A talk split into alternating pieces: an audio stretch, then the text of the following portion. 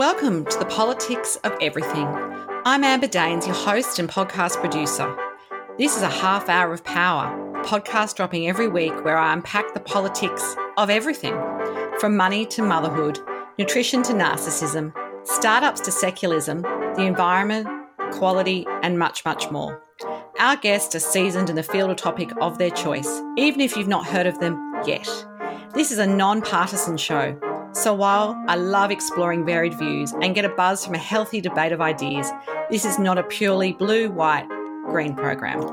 Please subscribe, tune in, and enjoy the politics of everything. Customer service is everything for most businesses that last the distance.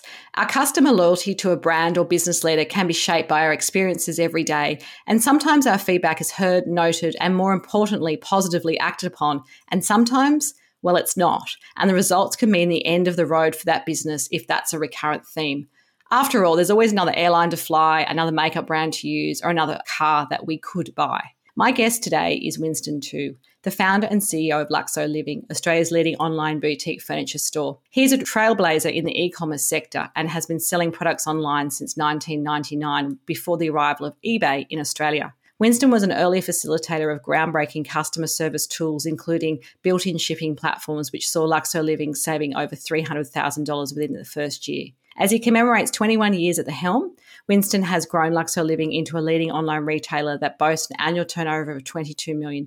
It offers impeccably made, comfortable home styling pieces at an attractive price point. The brand has actually used its customer complaints as avenues to pinpoint areas of growth, allowing it to compete against top brand names in its categories such as Amazon, Catch, and Temple and Webster. So I warmly welcome Winston to the politics of everything. Welcome. Thanks, Amber, and thanks for having me on the uh, podcast today. Podcasting remotely can be challenging, but it doesn't have to be. Since 2017, I have relied on Zencastr's all in one web based solution to make the process quick and painless, the way podcasting should be. If you know me, I'm pretty obsessed with quality guests, quality content, and quality sound, and that's what Zencastr allows me to do. Not to mention, it's really easy to use, even for my guests that aren't particularly tech savvy. There's nothing to download, they just click on the link and we start recording. Zencastr is all about making your podcasting experience easy and with everything from local recording to automatic post production all in the one tool. You don't have to leave your browser to get each episode done. I want you to have the same great experience that I do for all my podcasts and content needs. So I have a special offer for you. If you go to zen.ai forward slash politics of everything and enter this promo code, you'll get 30% off in your first three months when you sign up to Zencastr Pro.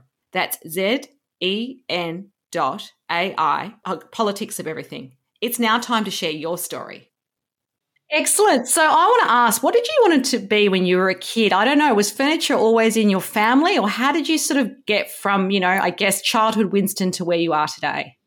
Yeah, well, I've always wanted to be in IT actually, um, but even you know at one stage I wanted to be a programmer, but I was worried about getting RSI at an early age. So, oh, it's uh, very sensible of you. I didn't end up doing that, but uh, I knew I wanted to do something in, in the IT world. And did you actually study IT, or what? What did you do a degree, or what did you do straight out of school? No, I didn't actually. I kind of was really into the computers and that during high school, but in uni I decided to do a course in psychology, and felt that wasn't really for me. So uh, back into the kind of IT world I went after that. Excellent. So, customer feedback and customer service are obviously very much interlinked. What is your view of each as a valuable way to manage your business or essentially any business, generally speaking? Yeah, so I do think, you know, customer feedback is very important and, and we use that to shape our customer service offering, our customer support you know, to, to improve different areas of the business. So, you know, the customer will tell you, you know, what they want. They'll tell you what they don't like about you. Sometimes they'll tell you what they do like about the business. You need, I think you need to take both, you know, the positives and the negatives. And, and you know, that's really going to drive change in the business uh, to improve the customer service, give the feedback to the teams, to, to train the teams on what to do, what the customer wants. And, and how many people are actually working in your business in that sort of customer facing role? I mean, how sort of how much of that is that a part of what you do? Yeah, at any time we have about 15 to 20 uh, people in the customer service and support teams. Yeah, so it's a, it's a reasonable number of people. And I guess the question I have for you is it's kind of a bit loaded, but you know, the idea that customer is always right. I mean, that's not always true, I guess. And so how do you manage, I guess, expectation versus the reality of running a business? Because obviously feedback is important, but not every piece of feedback might necessarily be something which leads to a massive change in the business. Yeah, I agree. The customer's not always right. I mean, look, we, we deal with the general public. So out there, you've got people with different opinions, different values, different views on things. So, yeah, you know, if someone believes X and someone else believes Y, they can't both be right. But some of them are right. And uh, even if they're not, we, we don't want to argue with them. You know, we want to still take their feedback on board to reduce the number of complaints because the goal really is to not get the complaint from the customer. And, you know, whatever we can do to reduce that is going to be good for the business. And I imagine sometimes, you know, silence equals satisfaction. I know every time I have a great experience, I'm not necessarily giving that business feedback. It seems like the complaint box is usually more full than the compliments box. Is that your experience, or does it sort of depend on on particular products that you're offering? Yeah, well, I think it's definitely easier to get the complaints. they seem to be the more motivated ones to kind of go online uh, now and give their feedback. Keyboard but, uh, warriors. yeah, especially now that you know you don't need to show your face. Uh, you know, with the online world, social media, that kind of thing. So it is easy to get complaints, and I think it's good to get complaints. Uh, not too many, of course, but the complaints become useful if we do something about it. You know, but it's also good to get the compliments. And, you know, when we, let's say, have a team meeting or something, we'll start with a few compliments and say, look, this is what we're doing well, and then jump into the complaints to see, okay, what needs to be improved. Absolutely. No, that makes sense. And it's good that you have that open discussion because I guess within your team, like people can learn from that as well so that you're not duplicating, you know, similar issues in a siloed way. Yeah, absolutely. So that's that's a key point that you mentioned there, which is you got to learn from it. So you know, get the complaint, learn from it, talk to the customer, and it's always you know comes down to communication. A lot of the customer service training that uh, we, we give our teams is about how to communicate with the customer. You know, what to say, respond quickly, obviously be professional and polite. You know, it comes down to those basics. The customer really wants to know what's going on. I mean, issues always happen, uh, whether it's in business or in life. There's always going to be problems here and there. It's never going to be a perfect world. So, but when the issues do occur, it comes down to the communication, how that happens with the customer. Absolutely. So, I want you to share with us an experience which I've been privy to just in preparation for today's conversation.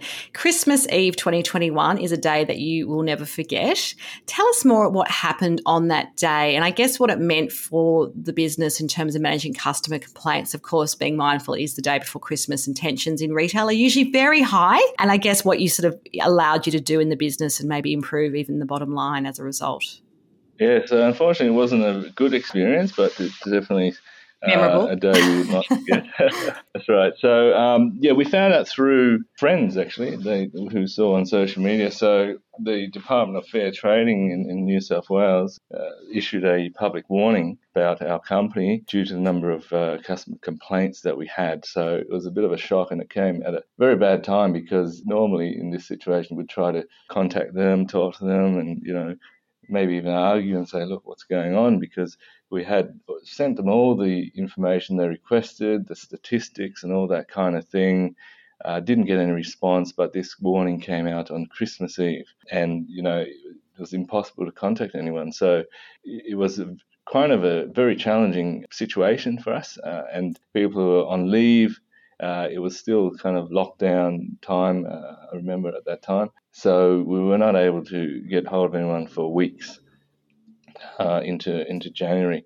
But what it did for us is to kind of really start a project to turn around our customer service teams, our systems, you know, to implement new systems to deal with complaints quicker, to be able to resolve the complaints quicker, to retrain and restructure our teams uh, who deal with the customers uh, so that we can give a much better customer experience. So that did really turbocharge and, and, and fast track that. You know, we already had some things being implemented. Uh, but that kind of sparked that extra attention and focus on that area, which, you know, in the end, we had from February a, you know, Google rating of 3.5 and uh, two months later we were at uh, 4.3 which is uh, we've been able to keep that uh, till today and obviously maybe it helped i guess you know make more money at the end of the day because you could then address the pain points quicker.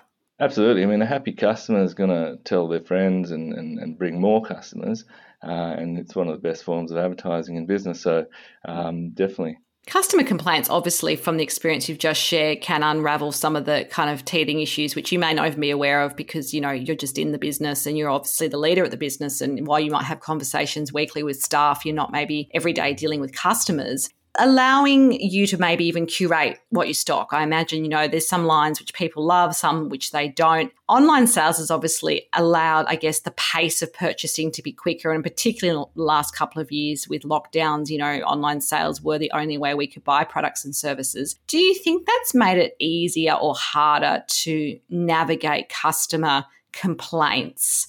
And is it probably a memory you have perhaps when you first started the business, you know, pre everyone being online all the time, where you think it maybe was better or worse? I mean, how would you sort of compare that evolution in the past 21 years or so that you've been part of Luxo Living? Yeah, I think uh, technology and, and the internet has made it easier to track all these things. I mean, there's there's systems to you know track number of complaints, reviews, compliments almost in real time. You can get alerts and so forth, plus the stats. that you can get stats a lot easier to gather the data on which products maybe uh, causing issues or if there's certain issue with a product. Just to, to give you an example, you know, let's say there's a product and it could be a, let's say a timber bed and we're, we're, we're getting a number of complaints that, you know, there's a, there's missing screws in the packaging, for example. We can easily calculate a percentage of, of this type of issue you know and if that goes above a certain level we'll actually stop selling the product and if uh, and work on the improvements whether we need to even open boxes here in the warehouse add parts or screws in there before we send out to customers we'll do that. We'll stop the sales in the meantime so we don't get more complaints. We'll work with the manufacturer to imp- implement some improvements on their end, which could be, you know, it could be a change of staff or it could be, you know, adding a checklist to their their production line process, right? To so that they fill out a checklist. That someone's responsible for adding the parts in. It could be things like that and little things that could make a big difference. And if you know, if we do all this stuff and if it still doesn't improve the complaint rate um, or claim rate, as we call it, then we could decide to discontinue that product. So, your systems obviously have to be excellent so customer feedback can actually drive this change. Are there any sort of tools and, and I guess must haves that you think make your business sing a little bit when it comes to this stuff? Yes, I think a review management system is, is crucial, and there's a few out there you know, to, to know as soon as possible when there is a complaint. Uh, the tracking of the complaints, such as using a tool like Zendesk, which has a ticket system, ticket-based system with reporting dashboard, so we can see like which cases are taking a bit longer to resolve. We can see stats on that, and we can work on you know targets for reducing that kind of average time to resolve cases. Um, that that's definitely going to help. And then we have our own systems and uh, tools that we've created to drive the change and, and improvements back to the sourcing and, and uh, procurement side of things. Yeah, that's very interesting. I guess over time as well, you've probably evolved what you use, and, and it hasn't been the same all, all all the way along. Yeah, I mean, I think you're right, and we have to uh, constantly improve things. I mean, something that works, you know, 20 years ago, even five years ago, one year ago, might not work very well right now. So, you know, obviously, obviously we keep the things that work, but uh, improve the ones that don't work or have stopped working due to the change in time uh, or or things that need improvement. You know, these tools need to be updated as well. Absolutely. So, changing tack a little bit, I always ask my guests um, a couple of questions, and I'm going to obviously ask you these ones as well today. Who have been your most important career or life mentors, maybe one or two, and what have they taught you along the way? Yeah, that's a good question. I mean, like, I'm kind of like the person who if I need to learn something, let's say I want to learn more about customer service or improve our customer service, I'll, I'll look for people who are experts in that. Now, it could be just through a book. It could be, you know, now there's a lot of online things like YouTube and so forth, but there's a lot of wisdom and knowledge in, in books that are a lot more detailed in most cases. But, you know, in terms of let's say motivation. I think Tony Robbins is a good one. Like always uh, get, gets me fired up and really good with the motivation. And, and I heard, you know, I remember that uh, he, sa- he, says, or it could be his mentor, uh, I think Jim Rohn, who used to say, education comes before motivation. But the motivation could argue the other way. You know, you have to be motivated. You got to have energy to be able to even learn. So absolutely, I think they're symbiotic. I suppose to to be successful yeah, you can look at it both ways, right? If we spoke again in a year's time, what would be your number one goal that you have hoped to have achieved? And perhaps that's in your business or it could be personally, and why? Yeah, I think in the business, our goal is to really have a higher customer service rating than our competitors. Uh, and, and that's, we're still on that path to you want five out of five every time. Yeah. Absolutely. And I guess you, are going to make plans of how you're going to do that, and we, we, can check back in with you and find out how that evolved. So, a final takeaway message for us today on the politics of customer feedback for anyone listening out there who's perhaps wrestling with some of the challenges that you've experienced. Sure. Look, I think you mentioned before the customer is not always right, but we should always take the customer feedback and learn and, and try to improve something based on that. You know, whether it's good feedback or, or bad feedback, you know, there's always a lesson in there if we look for it.